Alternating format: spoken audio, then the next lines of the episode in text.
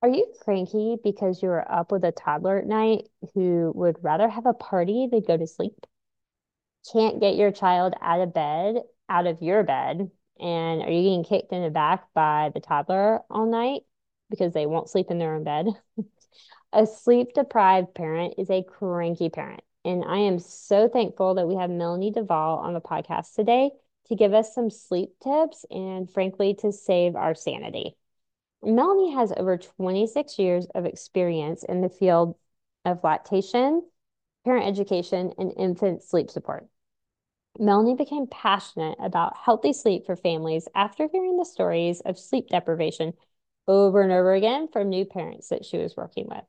So she dove into the world of infant and postpartum sleep and began working as a night nanny in 2017. And as the owner of Goodnight Baby Montana, she has dedicated her career to helping families obtain healthy and happy sleep. Melanie is also a hard of hearing adult, and she was actually a previous guest on our podcast. So she's here for round two.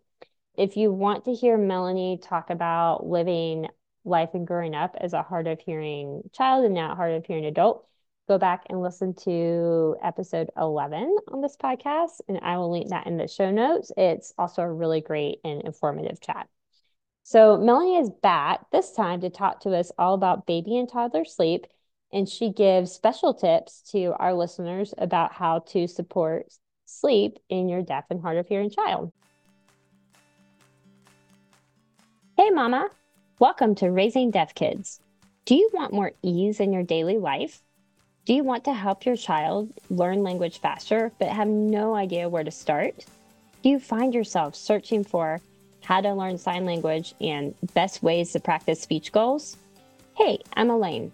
I'm a mom of three littles, two of whom are deaf. I remember when I received the hearing loss diagnosis for our child, there were so many decisions and information overload. I lacked clarity and confidence and yearned for ease and balance in our lives. It was then that I discovered strategies to support our kids' language development at home, and I even helped them learn language faster. I can't wait to share it all with you. So put down that to do list, close out that ASL app for now, and let's get started.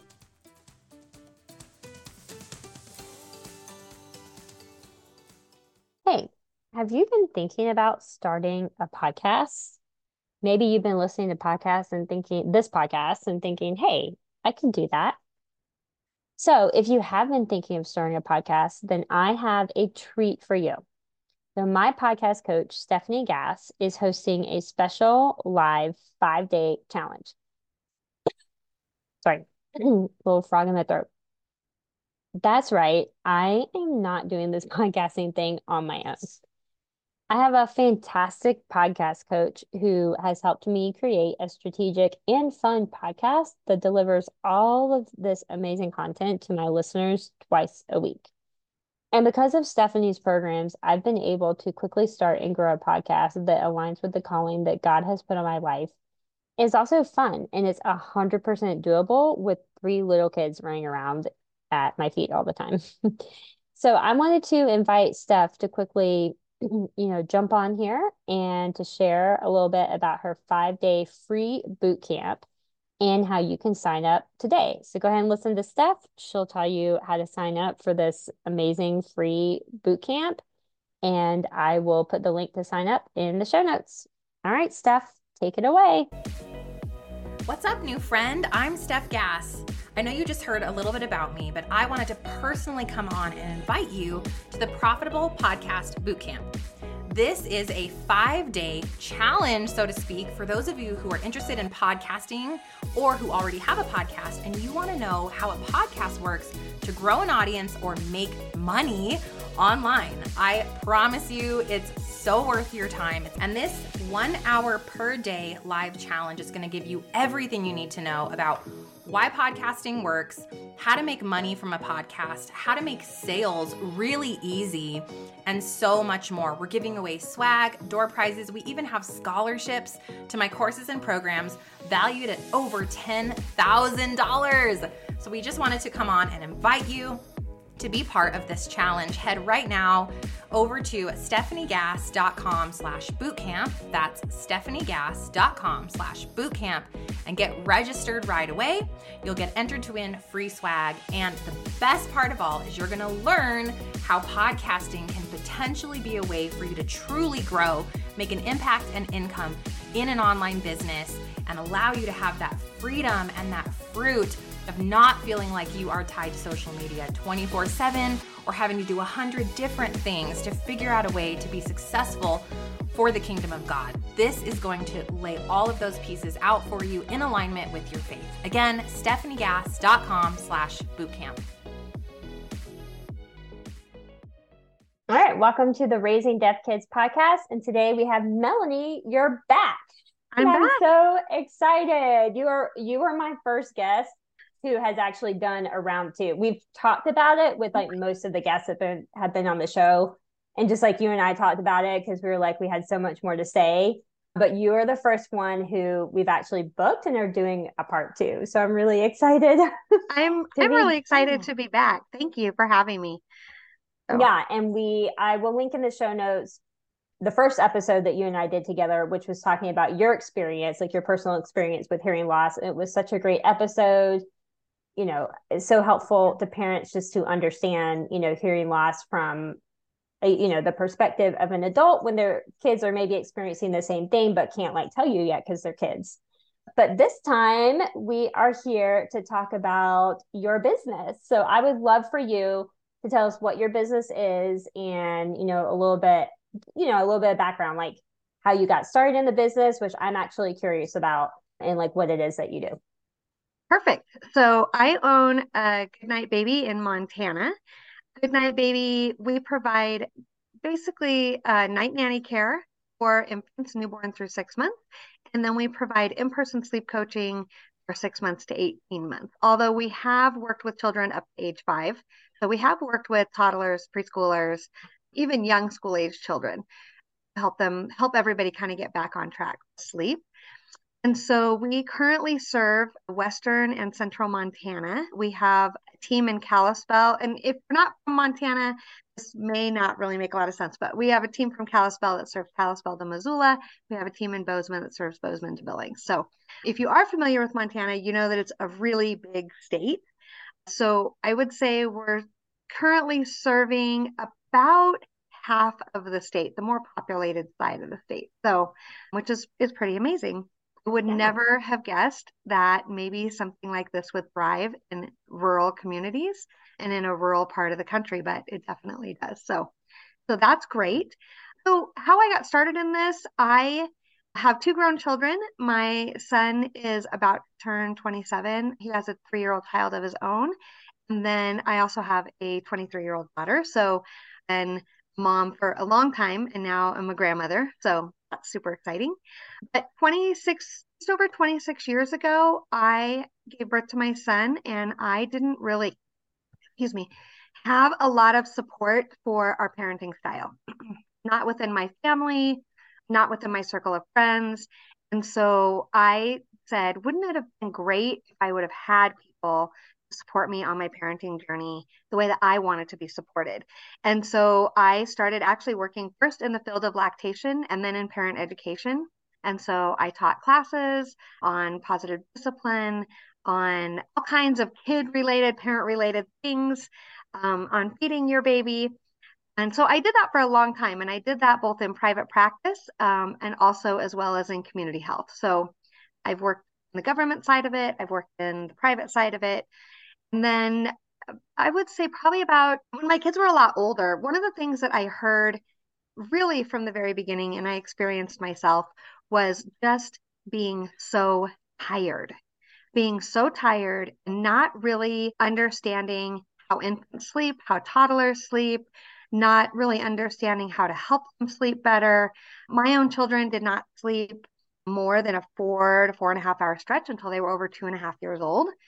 And so I thought there has to be a better way. And there had to be a better way than just putting them in a room and shutting the door and hoping that things were okay by morning. And so I really kind of delved into infant sleep and learning about infant sleep. But what parents said all the time was, How come you can't just come help me? I would say, Well, you know, I work a full time day job and I have kids of my own. And um, so in 2017, I thought, This is time. It is time to walk the talk, so to speak. And so, despite having a full time day job, I started to take on nanny work with families. And I only had about three to five clients a year for the first few years. And that was largely in part because I did work a full time day job. And so I needed to be able to work both jobs, get some sleep, have some time with my family. I still had one child in high school.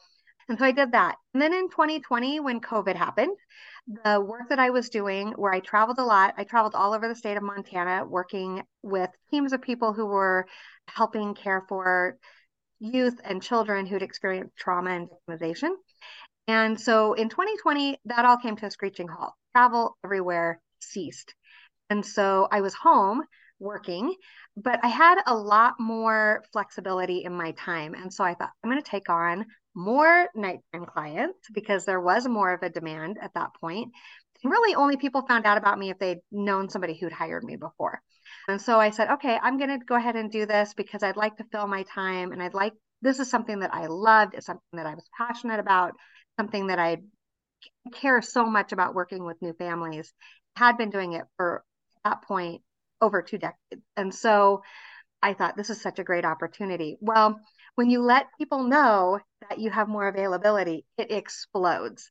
And so I was able to leave my day job and take this on full time, thinking that I would be able to manage it all. It didn't happen. I was working seven nights a week. I brought on a business partner. She was started working seven nights a week.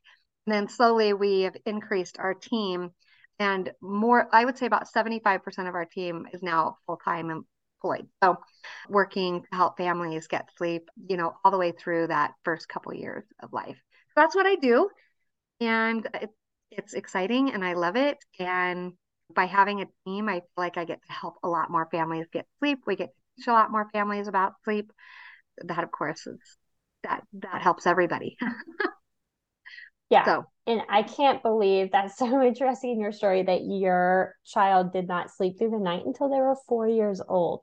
That is a long time. It was long. to not sleep through the night. And I, I think was as a parent, you expect you know, you expect at least a few months, like when you have a newborn, obviously, that mm-hmm. you're going to get up in the night. I think, you know, most people who have been around new- newborns expect that, like, they get up in the middle of the night. But I think you expect it to at some point end, you know, especially maybe worst case scenario by the time they're like 12 months, but hopefully like yeah. sooner. And then for a lot of parents, it doesn't, just like you. And and they never, you know, kind of sleep for a really long time. And I know sure. I would love to share this statistic with parents that you shared to me just before we started recording of how much sleep parents lose with their kids.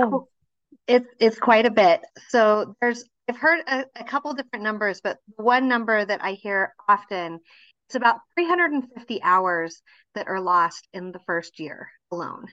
350 hours. That's a lot of sleep that gets missed and disappears.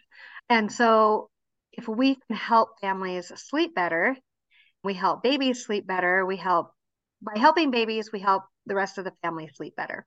It also gives us an opportunity to help parents understand what makes their sleep better. Maybe they are struggling a little bit with sleep.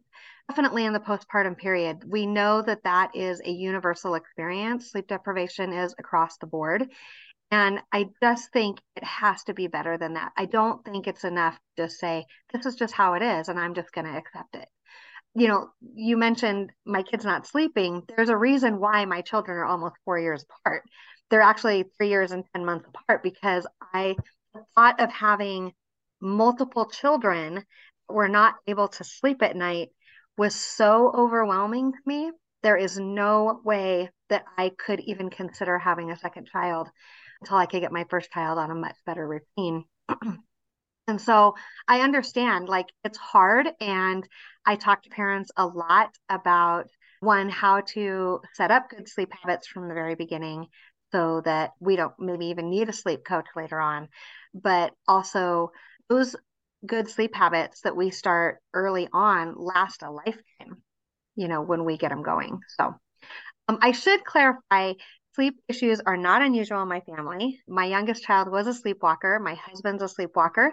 So, uh, you know, there there are certainly some other factors that came into play with my own children, but there are things that you know, and this is true for all of us as parents. We look back and we say, "Oh, I could have done this better. I could have done this different if I'd only known." I do feel that way with my own children. Like I could have made different choices that would have certainly helped them to sleep better and all of us to sleep better. So yeah. I think you're the first person that I've met that said like they had sleepwalkers in their house. What do you do with a sleepwalker? Was that weird or terrifying to you? Because I feel like that would because I don't have any experience with it. Oh my gosh, I think if one of my kids or my husband started sleepwalking, that would terrify me. I'm yeah. not kidding. Well, How happy... do you deal with that? I'm happy to talk about it. So I've been with my husband for 30 years. So I have a lot of experience uh, with him in particular. He really shows up when they are not getting enough sleep. That is the, I would say that's the number one precursor to sleepwalking is just a lack of good sleep. So he has known to move furniture or open cabinets even one time tried to bring like patio furniture into the house. So you can't miss somebody being up and moving things around in the house and sleeping.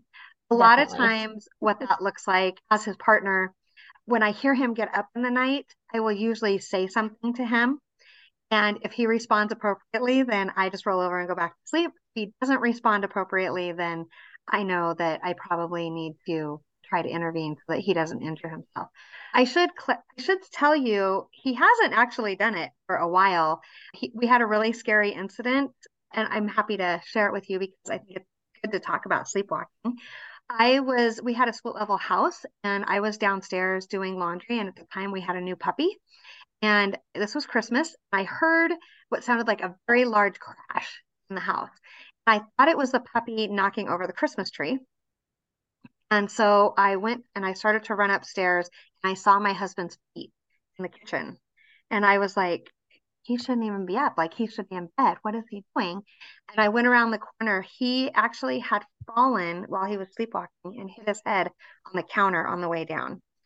It took probably 45 minutes to really fully wake him up where I could assess what was what if he was okay, if he was not okay, if he needed to go to the ER. Um, but he had like cut the bridge of his nose, he had skinned up the side of his face. It's pretty scary. He hasn't slept walked since then. So I don't know. I don't really know. He said he remembers that he remembers he was sleeping and he remembered having a leg cramp. And then the next thing was me waking him up. So the only thing I can think of is that he was walking, his legs started to cramp because he wasn't fully aware of what was going on, caused him to fall and then hit his head. So that's pretty scary. And scary things can definitely happen with sleepwalkers. My daughter, on the other hand, it really ramped up during puberty. And so I do think that there is a correlation there. She was a little bit quieter and a little scarier, to be perfectly honest. She used to stand in my son's bedroom doorway in the middle of the night. And you can imagine that was pretty frightening to him. We no, were so used to it. It's like we a no for me. I'm like, if I'm asleep and someone is just standing there, like sleepwalking, that's like a horror movie. Yeah. It, I mean, if you're not that's an absolute it, no. For us, a lot of times we would just tell her to go back to bed. Like that was always kind of the best thing that we did uh, with either of them is just tell them to go back to bed and they would. But I hmm. do know one night she stayed at my sister in law's house and I think that they just didn't really know that she did this. And my brother in law said he woke up and she's literally standing over the bed staring at him. Yeah. And I said, Well, what did you do? And he goes, I just asked her if she needed anything and she didn't respond. So I told her to go back to bed and she did. so it, it can be. And definitely, you know, if you have a child that's a sleepwalker, keeping them safe is the most important thing. So, like, we would have a baby gate at the top of our stairs or around the corner from the stairs so that there was somewhere for her to stop so she wouldn't go down We also, you know, having a monitor it can definitely help because you can see, oh, did they get up? Do they need something? Like I said, asking them a question to find out if they are responsive will give you a good idea. Are they just getting up to use the bathroom? Do they need a glass of water? When they don't respond appropriately, is when we usually take action. It's not very effective to try to wake them up. Like I said, when my husband fell, it took 45 minutes to wake him up. So mm-hmm. it's really, I, we would just redirect back to bed and they would go back to bed. So, but yeah, it is, it is interesting and it does make things a little bit complicated with sleep. So.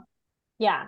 And but mm-hmm. yeah, but I mean, it sounds like also it makes perfect sense that you would eventually do a whole business around sleep because like this was like a core issue for you in different yeah. ways. But one thing I know that you mentioned, I know you said with your daughter, sleep the sleepwalking seemed to ramp mm-hmm. up during puberty, which like what doesn't at that time, right. especially with girls and like young women. But that you said something, correct me if I'm wrong, but that you thought with your husband it ramps up more if if he has maybe some days or sometime when he's not sleeping as well so maybe it's like triggered by like not as good sleep like leading up to that day which mm-hmm. made me think about and maybe before we get into the tips real quick we can talk to parents about what does a prolonged lack of sleep do to you and do to your child like when your child and your baby isn't getting the sleep that they really need and then you aren't getting the sleep how does that show up in your daily life for you and your child Sure, that's a great question. And I've actually done presentations at conferences, especially in the postpartum period, because that's where we see sleep deprivation really hit the hardest for most people. So, you know how if you just get a bad night of sleep, your uh, temperament can often be off. You have a much shorter temper. Your emotional regulation, kind of all of those things, your ability to concentrate, uh, all those things can be affected with short term sleep deprivation. Long term sleep deprivation actually has much deeper and more significant effects. We know that people can suffer depressions, they can suffer anxiety. One of the interesting things that I've learned is when we have a lot of sleep deprivation or when we've gone long periods without sleep, parts of our brain will shut down and fall asleep while we're technically awake or alert. So all of a sudden, I cannot think of the exact term because I don't have it in front of me. I think it's called microsleep. So protect itself your brain will start shutting off different parts for short periods of time microsleep we think that that's actually what causes people like to get in car accidents when they um, haven't had any sleep things like that and i have even had that experience where i have felt like all of a sudden I get kind of like not fully jerked awake parts of my brain feel jerked awake it's a really unnerving feeling and you can't decide or predict what parts of your brain are going to decide to shut down. So it makes microsleep pretty dangerous. Long term sleep deprivation can actually lead to more significant mental health issues, including psychosis. There's an interesting, there are a lot of great sleep studies uh, out there that can be read, but we do know you are more likely to die actually from sleep deprivation than you are from lack of food. So, wow. not your brain not being able to sleep and get rest and process information from the day has a huge, huge long term effect on you. There was a study in the New York Times, hmm, I want to say maybe a year or two ago. I know that uh, I did a post. I've done two posts on on it on my Facebook page where we used to think that you could kind of like bank your sleep or you could recover your sleep if you could catch up. We now know that's not true. So when you are deprived of sleep, you, there's no way to get that back or to try to fix it. And long term, we also know it leads to dementia, Alzheimer's, things like that. So we don't technically have the ability to repair our brain from sleep deprivation.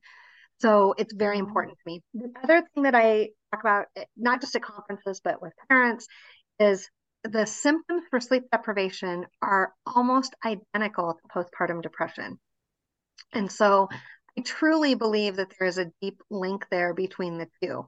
I will say in my own practice, when I see families who have night nanny support, who have nighttime support, who can um, learn to understand infant sleep and how to maximize their sleep around it, we see lower incidence in our own practice of postpartum depression, which is really exciting. And I would love to spend more time on that and do more studies on that. That will have to come at a day when I'm not doing so much direct care. It would be interesting to see what if there's a correlation between that nighttime support um, and a lack of sleep deprivation and then a la- and then if we don't have as much postpartum depression. So, so yeah it's it's really quite interesting what starts to happen to us in our brain and our body truly when we aren't getting enough sleep. It can lead to cardiovascular issues. It can lead to all kinds of things. So yeah. Yeah and the I sun actually must be didn't know- streaming in from my window yeah good I actually didn't than know usual. all those yeah all those statistics i mean i knew you know just like when i had my babies and maybe you know they weren't sleeping through the night for the first three months usually my babies Mm-hmm. by about month three would start sleeping at least like seven hour stretches which was Yeah. great like if i got a seven hour stretch of sleep that was better than like three hours and you know that that's kind of like a normal sure. sleep pattern and they Mhm. kept stretching out from there but like i just was cranky all the time. You know you you have a less capacity you know i think like you were saying to process your day to have Mm-hmm. patience and that impacts you when you are parenting your children Oh, during for the sure. day. If you haven't had the sleep and then also if your babies haven't had the sleep i imagine that kind of the same thing. They're crankier you know and you you kind of both have like less capacity to yeah work with each other and then that's you know kind of where a lot of issues happen too. Yeah i mean it's fascinating the research and the postpartum time is so hard anyway Mhm. that you know throwing in the lack of sleep is hard. So i'm curious for the parents when is like an appropriate age that babies can start kind of like sleep training or getting to where they can do longer stretches. So now obviously newborn babies they need to wake up functionally because they need to eat. You know, Mhm. but then once they get, I know our pediatrician told us, I found that to be true with my babies. Once they were able to put on enough weight and they were taking in more food, then they Yep. would sleep. It really has to do with like their bellies being full yep at Yep. that age or not. You know, what when can parents expect that their kids should start sleeping longer stretches and then Sure. when do they know that there's a potential problem? Okay. So uh, we don't do any sleep coaching, like formal sleep coaching before six months. A lot of times babies just are not, just not developmentally appropriate.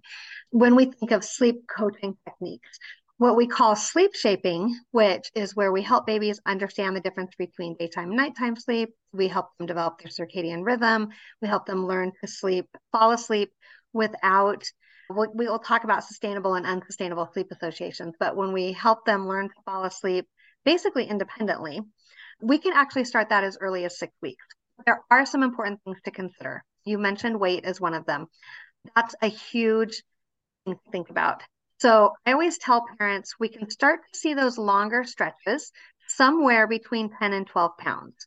I used to say there was a time period, but you have a baby that's born at four pounds and you have a baby born at nine pounds, those things are going to come into play at much different times. And so, really, it becomes a weight issue. So, we want to make sure that babies are um, getting all of the nutrition that they need. So, whether that's their breastfeeding or bottle feeding or both, we want to make sure that they're taking in enough calories.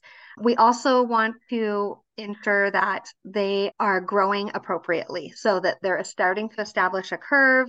We want to make sure that that's happening. We don't want to kind of see them jumping all over the growth part. So, those things need to happen. So, they have to be fitting well, they have to be taking on weight, they have to be establishing a good growth curve. So, really, I always say kind of right around six weeks, if all of the things are in place, we can kind of start with some things like laying babies. I always say, you know, yes, we need to lay babies flat, but we have to remember babies have had these nice little curved spines for months. And so when they're first here, laying completely flat on their back, while that is the recommended safe sleep guideline, it can be very difficult for them. So expecting them to sleep long periods flat on their back can be hard for babies. And so we know that some of that adjustment has to happen too. Usually in the first six weeks, we can help get feeding established. We can assess if there are any feeding or breastfeeding problems and then direct babies and families to uh, the appropriate providers if something is going on we can generally start to see a curve become established um, right around six to eight weeks. Um, so there's a lot of things that really kind of come together right at that time. And so we do what we call sleep shaping. And so we of course, we, we're swaddling babies because they're little, they need to be swaddled. So they have to have a lot of those reflexes. In fact, I'm going to do a whole post on reflexes because newborn reflexes are so fascinating. They're so wild, but also so, so cute. Wild. Their little hands just like fly up in the air and they startle themselves all the time. And yes, it's so cute. And, and so appropriate. Like, they think they're falling. They do. Yeah, like you're Such fine. an appropriate response, though, and it does have really important yeah things that it does. And so mm-hmm. we start by laying them down. We get we watch for cues in like are are they alert? Are they quiet? Are they getting sleepy? I always say it's good to start laying them down when they're getting drowsy but still awake. It's un- very unnerving to older infants and toddlers and preschoolers when we hold them to sleep, hold them to sleep, hold them to sleep, they fall asleep in our arms and then they wake up somewhere else. And I always ask parents, how would that make you feel if you fell asleep one place and you woke up somewhere else? It would be really disorienting. So I try to encourage parents not get into that habit. Rocking, all of those things can still be part of your bedtime and nap time routine, but they shouldn't be causing your baby to fall go all the way to sleep. So we start putting babies down when they're getting sleepy. We pay attention to wake windows. That's a whole nother conversation so that we're not missing those opportunities and allowing them to ramp up. Down, they're quiet. We use sustainable sleep associations such as sound machines, such as, you know, swaddles when they're little, sleep sacks when they're bigger, um, blankets when they're much bigger. Uh, we can use things to kind of help guide them and help them understand that this is time to go to sleep. During the day, we don't allow for super long periods of sleep. I usually say newborns typically don't have long periods. So we want to make sure that we're getting shorter, meaning an hour and a half, two hours of sleep as opposed to a four hour stretch, which is what we want them to be having at night.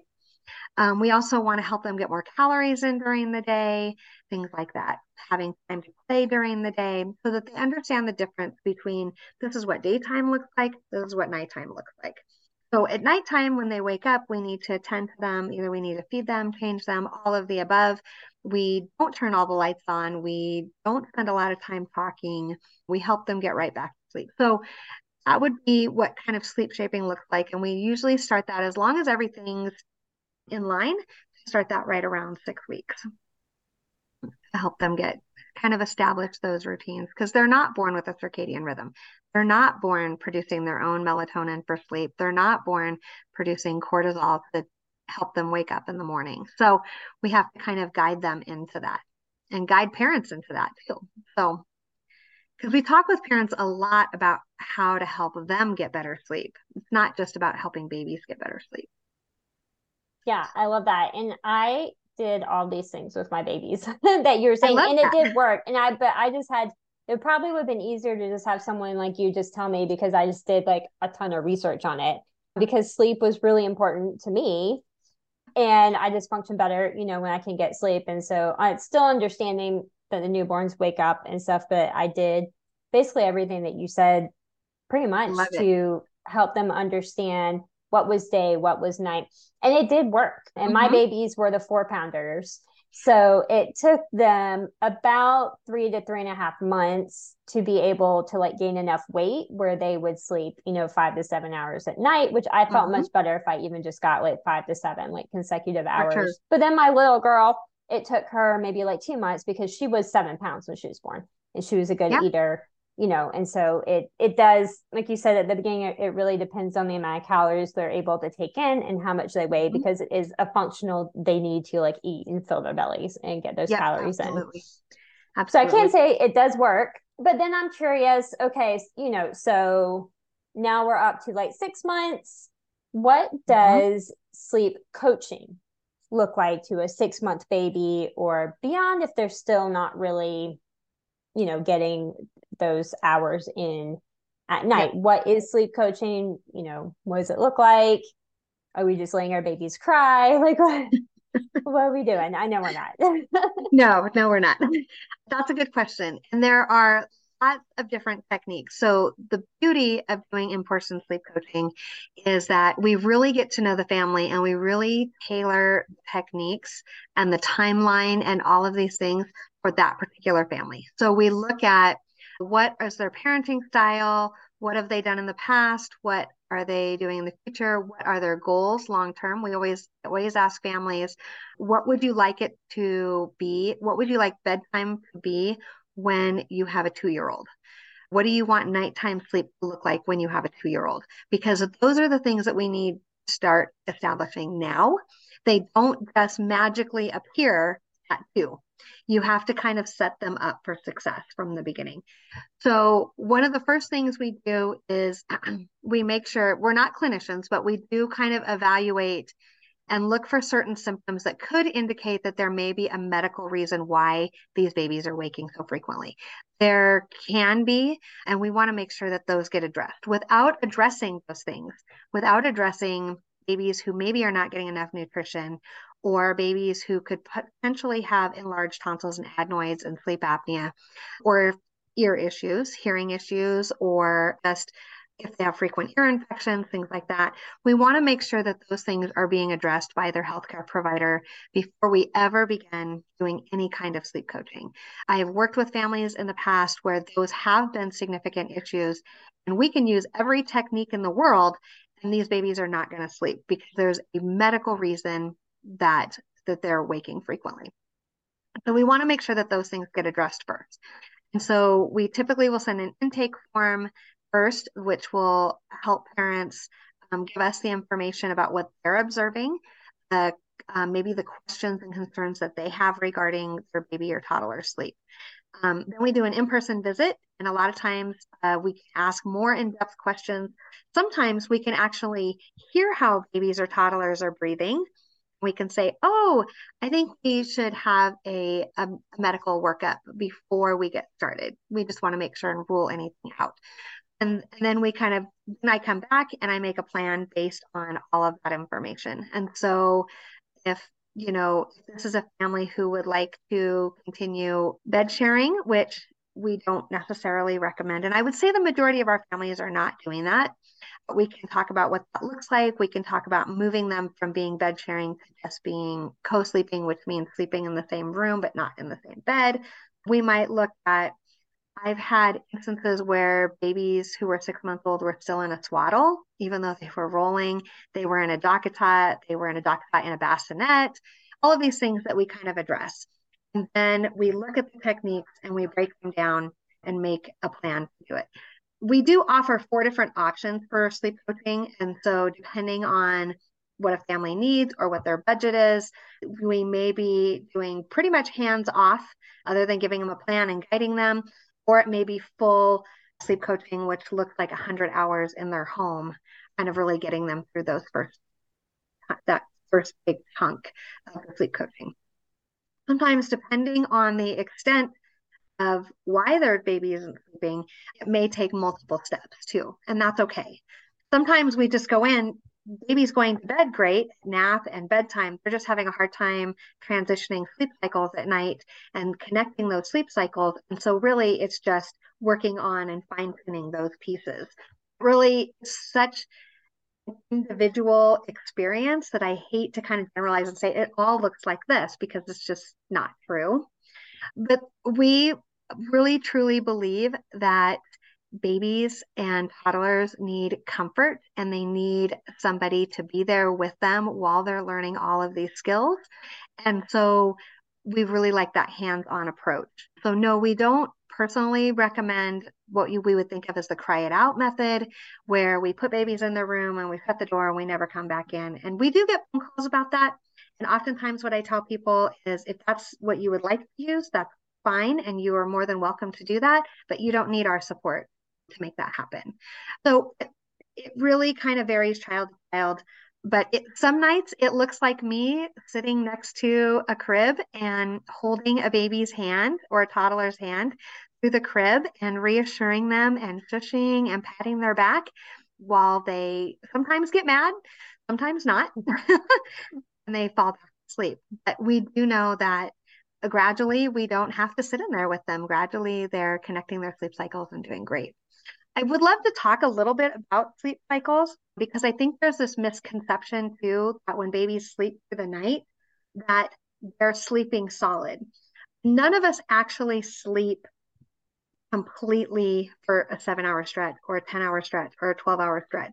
At the end of our sleep cycles, newborn sleep cycles look very different than older baby sleep cycles and adult sleep cycles. But at the end of the sleep cycle, our body does what we call a systems check. And so it will lightly wake up, will kind of go through is everything functioning the way it's supposed to, right? My brain functioning okay? Is my heart beating okay? Am I breathing okay? Then we go back to sleep. As adults, we've learned to do that without even really thinking about it. We might turn over, we might pull the pillow underneath us a little bit better, or pull the blankets up, or kick them off. Babies don't necessarily do that. They don't really understand why they're waking up. And then, depending on how they're doing as far as independent sleep, they may not know that they can go back to sleep on their own. They may just go, Oh my gosh, I need something. I need somebody. I need whatever. So, or helping them understand, think like, I'm awake now. Yeah. Helping them understand like it's time to wake up and it's you yeah. know four o'clock in the morning. Four o'clock in the morning. Mm-hmm. And I will say I have had toddlers who get up and they walk around their crib for 20 minutes or 30 minutes and then they lay down, they go back to sleep. And I always tell parents they're safe and they're quiet and they're not needing anything, you don't have to respond to that. It's perfectly okay for them to get up and do that. We get up, we get up, walk to the bathroom, we get up, get a drink of mm-hmm. water. It's okay. Yeah. You want babies system check. That's a really important piece, and it's one of the things that protects them from SIDS. So we don't want babies sleeping so solidly that they forget to do the system check. So yeah, it is important that they're that they are kind of having that moment between sleep cycles. It's just how do we help them understand that they can transition right back to more sleep, that they don't have to be up, that they're okay, that they're safe. So yeah, sleep cycles are, are really interesting. That could be a whole conversation too. Yeah. Yeah. And I remember learning about that. I mean, that was something that I learned about in my research too. Mm-hmm. Exactly what you said about the sleep cycles with the babies and that, you know, if they wake up a little bit, it's because, in, you know, they completed their sleep cycle and they're in between sleep cycles and they yep. just don't know that they can go back to sleep. They don't know what to do with it because yeah. they're babies and yeah and and it makes so much sense because you're right as adults we do that too but we just we don't think about it sometimes yeah. we don't even notice it it's like we're not awake enough to be super conscious like you don't remember it um because you're still like technically asleep and like you said it's like probably you just like roll over or something mm-hmm. you know you just like change position and you go back to sleep and i mean we definitely want this to happen because we want our yeah. brain to check in with we all do. of us. So yeah, and that makes so much sense. And yeah, I remember you know, when my babies were about that age, around six to 12 months, you know, putting them to sleep and like rubbing their back and then like gently like lifting the yes. hand up. and then they would like move. I would put the hand down, like gently lift it up until I could like bring my whole hand up. And if they were asleep enough that they didn't move, I could like creep out of the room. Yeah but yeah, or holding their little hand or something. But and does yeah. this also can babies and you know toddlers sleep change as they're going through developmental stages as well? Definitely. Definitely it can. The first big one, and we've all heard of it, is the four month sleep regression. It's really not a regression in terms of they're going backwards. It feels that way to us. So up until that time, babies actually only have two sleep cycles. They have a quiet sleep and active sleep, and that's it. They don't dream in the way that we think of dreaming. They are not one of the things that we do in REM sleep is we take our short-term memory and we turn it into long-term memory. We incorporate it into our learning and our brain. They don't really have that ability in that first few months. That's why they wake up so frequently, right? Their sleep cycles are short, like 45 minutes to an hour. And so it's appropriate. And like I said, we want them to wake up frequently. We don't want babies that are sleeping so deep that they forget to breathe. That's a huge concern. So we yeah. want them to wake up. Why it feels like a regression is developmentally, they're making huge strides. Their brain is growing at an exponential rate. And then now they are going from two sleep cycles, depending on which research you read, it could be four, it could be five, it's right in there. But they go from two to that, and they start having REM sleep. So they start dreaming in the way that we think of dreaming. They start converting short term memory to long term memory. All of that you can imagine does a number on their little brains and on their sleep and how they're sleeping and how they're waking up and their sleep cycles and things like that. And so we can expect some frequent waking during that period. But nice thing is is and you may have experienced this because you really did a lot of sleep shaping in the beginning even if you didn't know that's what you were doing is i find that that four month sleep regression ends up being a bump. And then they move on. And so each time when our kids learn new skills either their brain their brain development or their motor skills we can kind of see that bump happen. When we set up good and healthy sleep habits in the beginning that bump is much smaller. Where I think things can sometimes go sideways. Because when we ask parents of six month old, eight month old, 10 month old, and we say, Tell me about the beginning. And they might say, Oh my goodness, when we started, they were such a great sleeper. They were sleeping in their bed. They started sleeping, you know, three hour stretches and then four hour stretches. And then they turned four months and everything went crazy. And I always say, So tell me how you responded to the changes in their sleep. I hear very frequently. I started rocking them. I started feeding them. I start. I started bringing them into my bed because we are creatures who want to take the easiest and fastest route. And I can't fault a single parent for this. I just had a conversation with a mom yesterday about this. I or did even like the nurturing. You right. know, when it's we moms and it's your babies. babies, it's like they need me which i i understand. And i i talk to a lot of parents who are like this too that forego sleep and kind of prolong the sleep issues because they just can't not go in like they just right. want to comfort so much. And i agree with you that there is a balance. You don't want them just like crying and upset but there is a balance in maybe making like a little bit of noise and seeing if they can like gradually do it themselves obviously with like checking in on them not just shutting the door and never. But from what i understand that doing a lot of these things like keeps the kids awake longer. It does and we should comfort babies.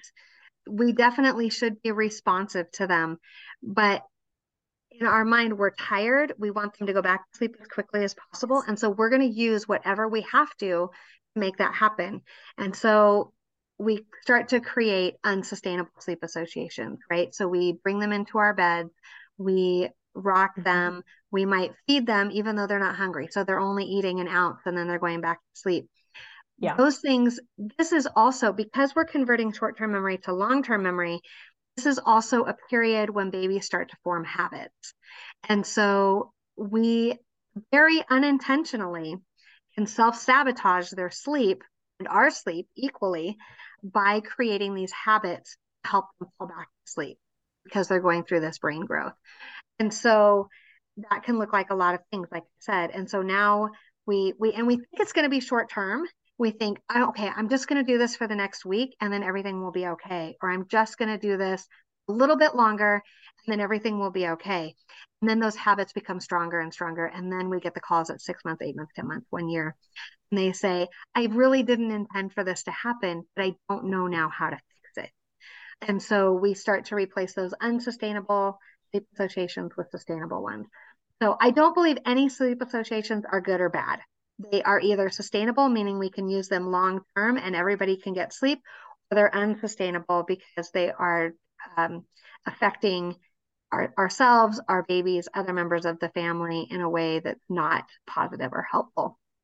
So some families, I, you know, they'll say, well, I really want to rock my baby. I want to rock babies too. In fact, it's one of the things that I love most about being a night nanny. It's holding babies and rocking babies. Um, We can such a sweet little job. we can do that when they're awake.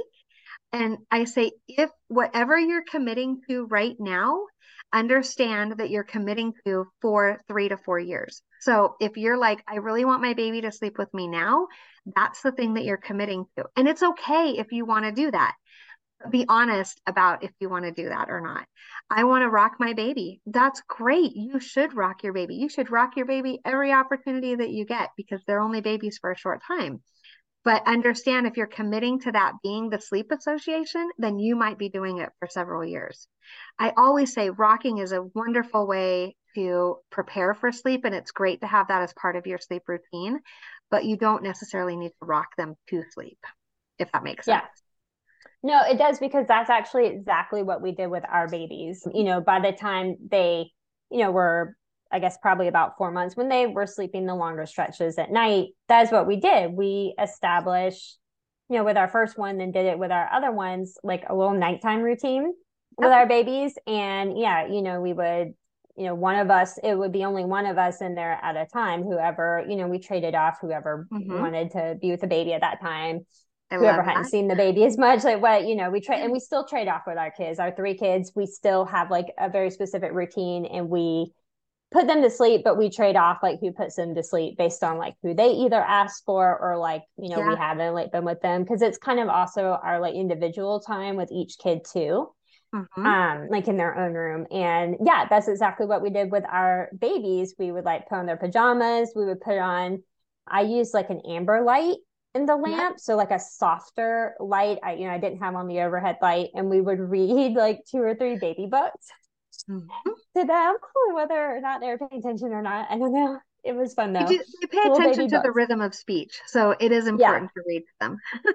yeah, yeah, yeah, it is. And so we would read like two or three little baby books to them, and then turn off the light and rock mm-hmm. them a little bit, maybe sing to them, and then but to your point, we didn't rock them fully to sleep. We yeah. would still put them into their cribs drowsy mm-hmm. but not fully asleep and then you know say good night i love you and leave the room and then they would put themselves to sleep the rest of the way so I that and that was still a great way to incorporate the rocking and like kind of bonding and mm-hmm. doing like a nighttime routine with your kid but still allowing them an opportunity to practice putting themselves to sleep and we still do mm-hmm. it now like we kind of still do the same routine with our kids now We're seven, five, and two and a half. And I mean, we all go, they all go into their bedrooms at a certain time of night to mm-hmm. play mm-hmm. individually. And then we go into their rooms and we read to them. Now they know when they go and like pick out their own books, like two to three books. Love it. And then, you know, we turn off the light and we lay with them for a few minutes and then we say okay love you good night and we leave the room and they don't come out they put themselves to sleep and we're not laying with them until they go to sleep. None of my kids are actually asleep when I'm laying with them. It's just like talking to them, you know, you're letting them talk to us, you're asking them about their day, and you're just cuddling a little bit. And then we leave the room. But because we've been doing this since they were four months old, they they put themselves to sleep even now.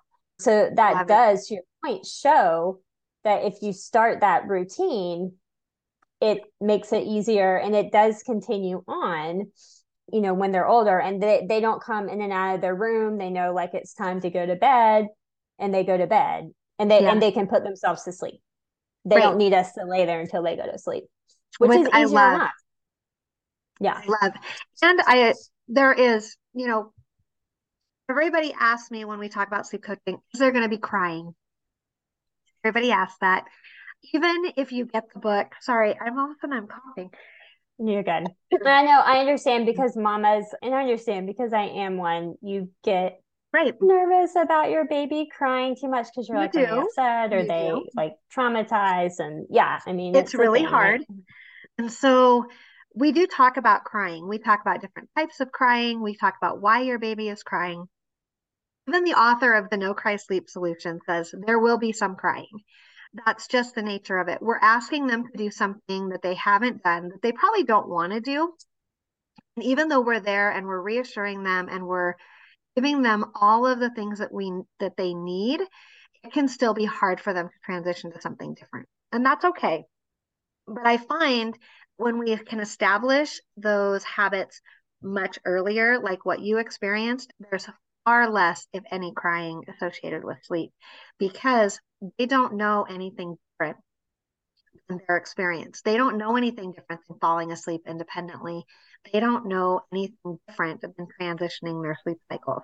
And so, the best way to minimize crying around sleep and sleep coaching is to start those habits as early as possible when it's appropriate, um, developmentally, uh, size wise, growth wise, nourishment wise, all of those things, like we talked about. Um, yeah. But we we talk about, like I said, different types of crying, why your baby's crying, what to expect in the first three nights. Those are when we see the crying really maximize. The other thing I tell parents is that, sorry, once I start coughing, then my nose runs, is that the more consistent that you can be through the sleep coaching period, when you respond exactly the same way every time, we minimize confusion. Babies start to understand what the expectation is. But if we regress, if we go backwards, if we start to fall back into some of those other habits, um, then what we're what we're doing is actually making it harder on them, and we're they're having to continually start over. So the more consistent we can be, through either sleep shaping or the sleep coaching process, the easier is it is for babies to understand what's happening and what the expectation is. All children, all babies want to know what's happening next. So more that we can make that clear to them, the easier these things become for them.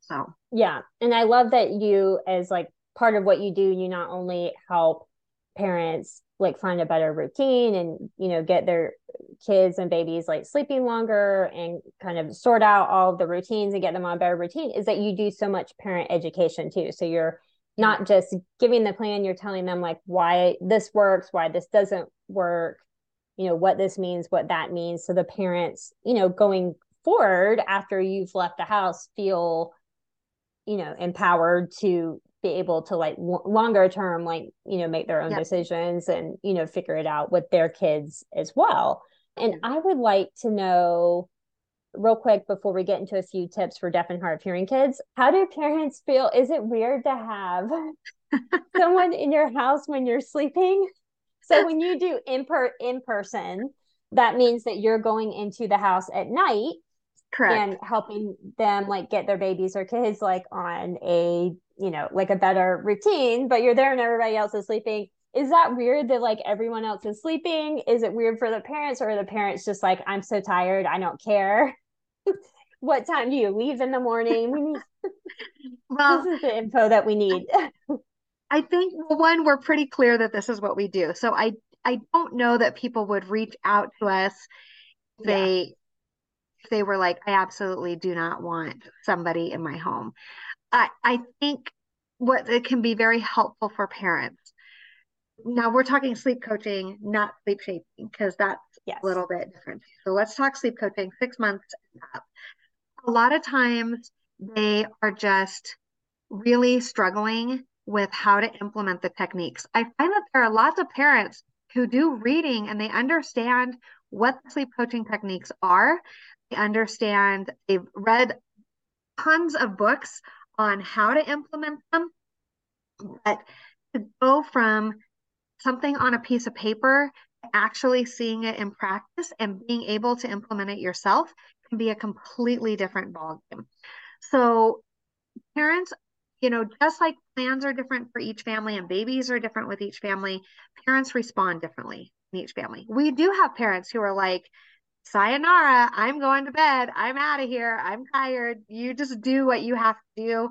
I always tell parents, keep your monitors on. You should you should feel comfortable and you should be able to observe everything that we're doing with your baby. So one, you can see the technique implemented. You can see exactly how we're responding to your baby. It also can be very reassuring to know that no, we're not leaving babies to cry. We're not forcing babies to lay down because parents will say, well, what if they stand up? And I'm like, it's okay if they stand up. We'll address that. I don't believe in forcing babies down and holding babies down. That's not a technique that we use or recommend to anyone, even when people are doing it for their own babies. So sometimes they're observing from afar. Sometimes I've had parents who literally stand outside the bedroom door. Sometimes parents are implementing the technique and we're standing there next to them, guiding them as they're doing it and reassuring them. I spend a lot of time, like I said, talking about what crying looks like, talking about different types of crying. And so I might be standing next to mom outside the door as we're about to go in and we say, okay, this is protest crying and this is what this means and this is what this looks like. And this is how we're going to respond to that. Or I, I'll say, because when when we get a little bit further along, we'll give the babies a, a bit of time, sometimes five minutes, 10 minutes, 15 minutes, depending on the age of the baby and where they're at. And so I have a very hard and fast rule. If changing cries, or if the cries change in any way, or they escalate, it doesn't matter what the timer says you're going in to respond to your baby because it could be that something is else is going on. They could be sick, could I've had babies vomit before. They could be because they're already sick. I've had babies who have a poopy diaper and you won't know if you don't go in there to respond to that. So it might be us standing outside the door and I'll say, okay, let's go in. And then they respond. It really varies from parent to parent. The largest sleep package, which I said is 100 hours, that is five days of us coming in and we are implementing the technique. And then we leave and parents do two days on their own, implementing the technique themselves. And then we come back and do another five days or five nights. And that allows us to kind of walk the parent through it. The parent can say, this is what worked, this is what didn't work, this is what felt good, this is where I really struggled. Sometimes parents even say, man, I totally blew it. Like I picked them up, I took them out of their room, whatever. And we say, okay, that's okay. Let's just, we're going to go back to the basics. But that gives us a chance to kind of come back in and refine and kind of get everything polished off uh, before we let them go on their own. And so it varies from parent to parent. Like I said, some parents are like, I'm out of here. I'm so tired. I'm going to sleep. And some parents want to be all hands on and involved. They just want somebody standing there, guiding them, reassuring them, walking them through the process. So, yeah. So it looks different for different families. That's why it's hard to kind of generalize what in person sleep coaching looks like. So, yeah. But no, but I love that. And I love that, yeah, you tailor it. You have like a framework and then you tailor it to like the specific needs of the family, which is fantastic. Yeah. So, what are, since we are on the Raising Deaf Kids podcast, we're talking about a lot of kids with hearing loss, although, you know, parents, you know, like me, have kids with hearing loss and they have other kids without hearing loss. So, all of this is applicable to different families. Absolutely. But are there different, a few different considerations when you're talking about a child or a baby who has hearing loss who can't hear you at night right. so the baby can't hear you or the child like my boys don't wear their cochlears at night because it's not comfortable I mean kids don't wear their cochlears don't wear their Absolutely. hearing aids obviously and so then you know I, i've heard a lot of parents talk it becomes a concern of leaving your kids too long or what do we do and being sensitive to the fact that like we don't want our kids to be afraid because you know unlike my hearing two year old she can hear me like coming up the stairs coming in Right. If they're upset, they can't hear if you're like coming or not. You know what I mean? Right. Right. Um, well, there are, there are different techniques that we can use. Uh, I highly, highly recommend more um, in-person hands-on techniques. So those can be things like what we call camping out. So I've had parents who stay in the room. Um, if you've seen the nugget couches, they are your friend if you're doing camping out. That might mean that in those first few days, we're actually staying right next to the crib uh, for the entire process so that we can respond immediately to them. But we can also, like we talked about before we got on the podcast, you can't yell to them through the door or you can't talk to them through the monitor because they're not going to hear you. It's not going to be comforting or reassuring. So making sure that you understand that you need to be a very hands-on approach for sleep training for kiddos who can't hear. And as somebody who also does not wear hearing aids at night, I can't hear people talking to me either. So I want you want to make sure that understand that you're right there. Especially with because older, eh, yeah, and yeah, sorry, ahead. I don't want to interrupt you, but just no. so we know, you have hearing loss yourself. In case people like haven't listened to the other episode, which we are going to link, but you also like have hearing loss yourself, so you also kind of like relate to this personally. yes, I do. And I even, as a child, I, was obviously scared of the dark. Part of my fear of the dark is that I just I can't hear anything approaching me, so I don't know what's in there. But as a child, I yelled for my mom really into my preteen years. She couldn't yell back to me, even though she was right across the hall. I couldn't hear her. She would have to physically get up and come in and reassure whatever it was I needed. I guess I'm, yeah. I wasn't a great sleeper either. but you want to make sure that the techniques that you're using are hands on techniques so that you are with them. I would even recommend if you're when you get to the point when you're not camping out in there anymore and you're moving outside of the door, that I recommend sleeping in a very close proximity to that room so that you can respond much quicker to them. Because, like you said, they're not going to hear you coming up the stairs, they're not going to hear you calling to them. So, you want to be able to respond in a more timely manner, which can be difficult depending on layout of your house. The other thing I like for older toddlers kiddos who have already transitioned to a bed because you had asked me earlier what if they get out of bed? You can't just tell them go back you know go back to bed. There's a couple things that i really love to use for hard of hearing kiddos and deaf kiddos. The hatch light is probably by far one of my favorites. You can actually program them to change color when it's time for them to get out of bed. So you can have it set so that it's red during the night and we always think oh red light's not good for sleep. It's actually great. That's why we use red lights for chickens used to be a chicken 4-H leader, so I know a lot about chickens too. But you can have it red, and then when it's like you can say, okay, at seven o'clock, you can get out of bed. Then you have it just turn to yellow at seven o'clock, and then they know, okay, I can get out of bed. It's time for me to get up, and that's totally fine. So hatch light is a great way to help them. The other thing is we always then, when they're getting out of bed, is we do what we call the silent return. So where a lot of us could say, go back to bed. It's still bedtime. Go to bed. You will have to physically get up and walk back to bed. And with the silent return, whether your child is deaf or hard of hearing or fully hearing, it I still don't recommend doing a lot of conversation. We don't want to engage kids a lot at night. We don't want to give them like reward for being up. So when they come in to our room, and they, they will wake us up. Don't don't worry about that. We can get down, we walk them back to their room, make them stay in their bed, and we go out. Um, so those are two techniques I really love for kiddos who already transition into their bed. Silent return, very beginning of sleep coaching.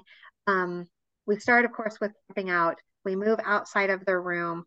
Uh, people say, well, how do you do sleep coaching with kids? Like, do you pick kids up and put them back in bed? And I said, I walk kids back to bed just like you do. So if I start out in their room, sometimes in a chair. When they get out of bed, I walk them back into their bed. And then I'm in the hallway and I walk them back into bed. And then I'm in the living room and I walk them back to bed. So it's the same, it's the same, but it'd be really important that you understand that even though you're tired, and you want to lay in bed, and it would be so wonderful to just yell yell through the monitor, you're they're not going to hear you, they're not going to respond to you. So having those hands-on techniques for sleep coaching are going to be really important. When you talk about uh, the difference with in-person sleep coaching and just giving somebody a plan, it's actually why we call ourselves sleep coaches and not sleep consultants. I always feel like, and I know a lot of great sleep consultants, so I'm not dissing what they do at all. We do a little bit of sleep consulting because some families they just want us to write the plan and then we do remote follow up. And that's great. But we call what we do sleep coaching. You know, a coach is somebody who comes alongside of you, a coach is somebody who has a lot of interaction with you through the process. There's a very distinct difference between what sleep coaching looks like, what we do, and what sleep consultants do. You know, I have friends who are sleep consultants and they serve families all over the world. And while I would love to do that, it's not super practical when we need to go into people's homes. But coaching looks very different than consulting. First of all, we're available to families 24 hours a day during the coaching process. And so I don't have set office hours probably would help me if I did, but I don't have set office hours. So families can reach me at two o'clock in the morning if maybe they're implementing the techniques themselves now and they're they're having a struggle at two o'clock in the morning. It's perfectly okay to reach out. I don't know any sleep consultants that are like, yeah, call me at two o'clock in the morning. None of them are saying that. So there is a definitely a difference when you're looking for somebody to help you with sleep. I would say if you have a child that's hard of hearing or deaf, you want to make sure that whoever you're working with is fully aware of that and fully and well versed in techniques for those children. Because there are lots of techniques out there that are just not going to be helpful or effective and are going to probably just cause more upset more confusion for everybody involved. Um, for older kiddos we talked about is it strange when i come in? Well even when I have coached children up to age five, there's a lot of pre work that happens before I come into someone's home because I am a stranger to your child. And so we want to make sure that I've had a chance to meet your child and talk with them, and especially older babies and toddlers. We do like I might go over there and spend some time talking about what we're going to do now. We're going to, you know, we might make a little book, we might do some role playing with their stuffies, things like that to help them. And all of those techniques are going to be great for kids who are hard of hearing or deaf too to understand what what we're going to what we're moving towards and what the expectation is. So so yeah. Does that answer that question?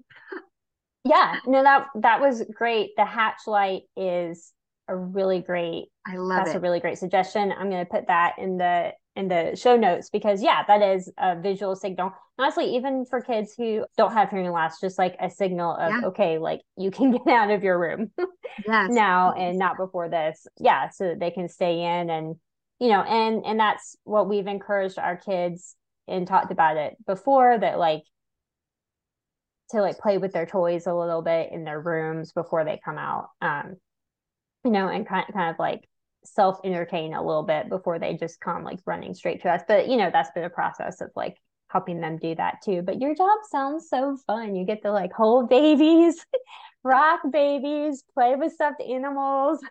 I do. I do. It, it is so great. It is the best job. And I'll tell you, I especially since I made this full transition over to doing this, I don't really feel like I work. That's you know, great. Um, That's so it's, fun. It's such a wonderful reward to see parents going from struggling with sleep, struggling with their own emotions, sometimes feelings of resentment. Like, I want to be really honest with parents and talk about, yeah, there are times when you're like standing over that crib and you're just like, oh my gosh, go to sleep. And you would give anything to make them go to sleep. I understand those feelings happen, but to see a family go from that to everybody sleeping well, it's so re- incredibly rewarding too. When they're like, oh my gosh, my baby slept. Oh my gosh, I slept. Um, from a night nanny perspective, when families tell us, I feel fully present during the day because I have been able to sleep at night. So I feel fully present with my baby. I feel fully present with my partner, you know, because I don't know about you, but those first weeks, I don't remember a whole lot. It just feels like a big giant blur. And I think now what I would have given to have really been able to take all of those moments in, that would have been huge. Huge.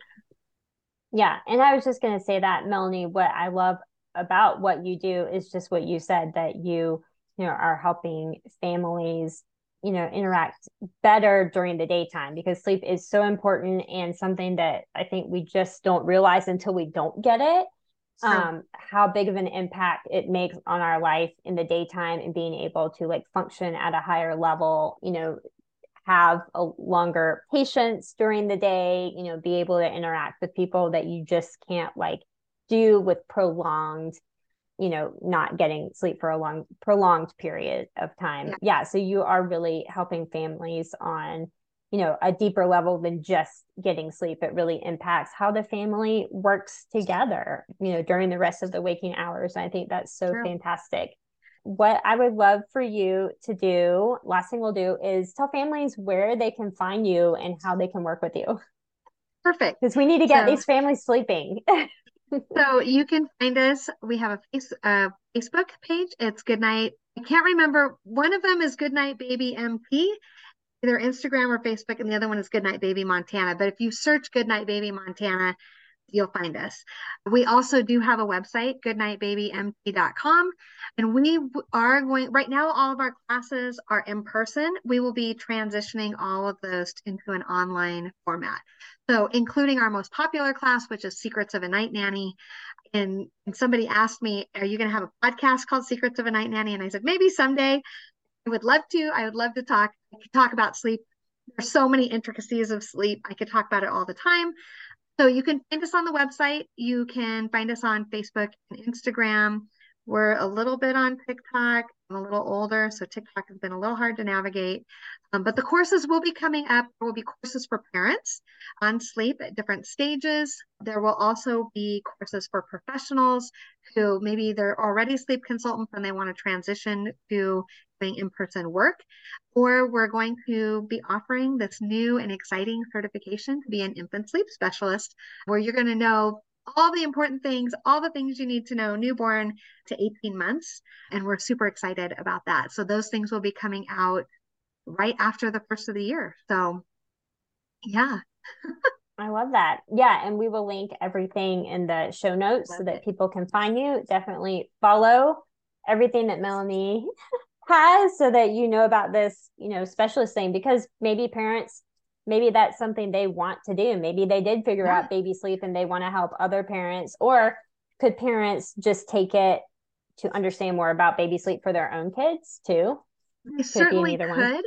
There's going to be a lot of coaching aspects in it as well. Okay. So you certainly could, as a parent, if you really wanted to do that. I'm hoping to cover like the important parent things in the parent classes, but I would never discourage anyone from taking additional uh, courses and learning more information. It's going to be a pretty in depth course on sleep during that first 18 months and helping parents to get more sleep, and then how to translate all of that information into coaching and how to do that as an in person coach, which looks very different than a lot of the sleep consultant courses that are out there.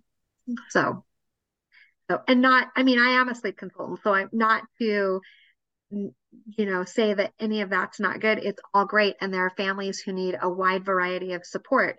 And so i think being able to offer different types of support for different types of families is really important.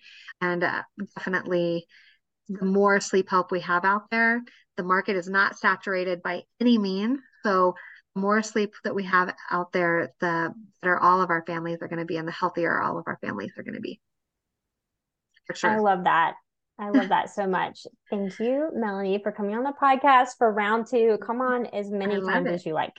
I love having you on. You're so fun to talk to.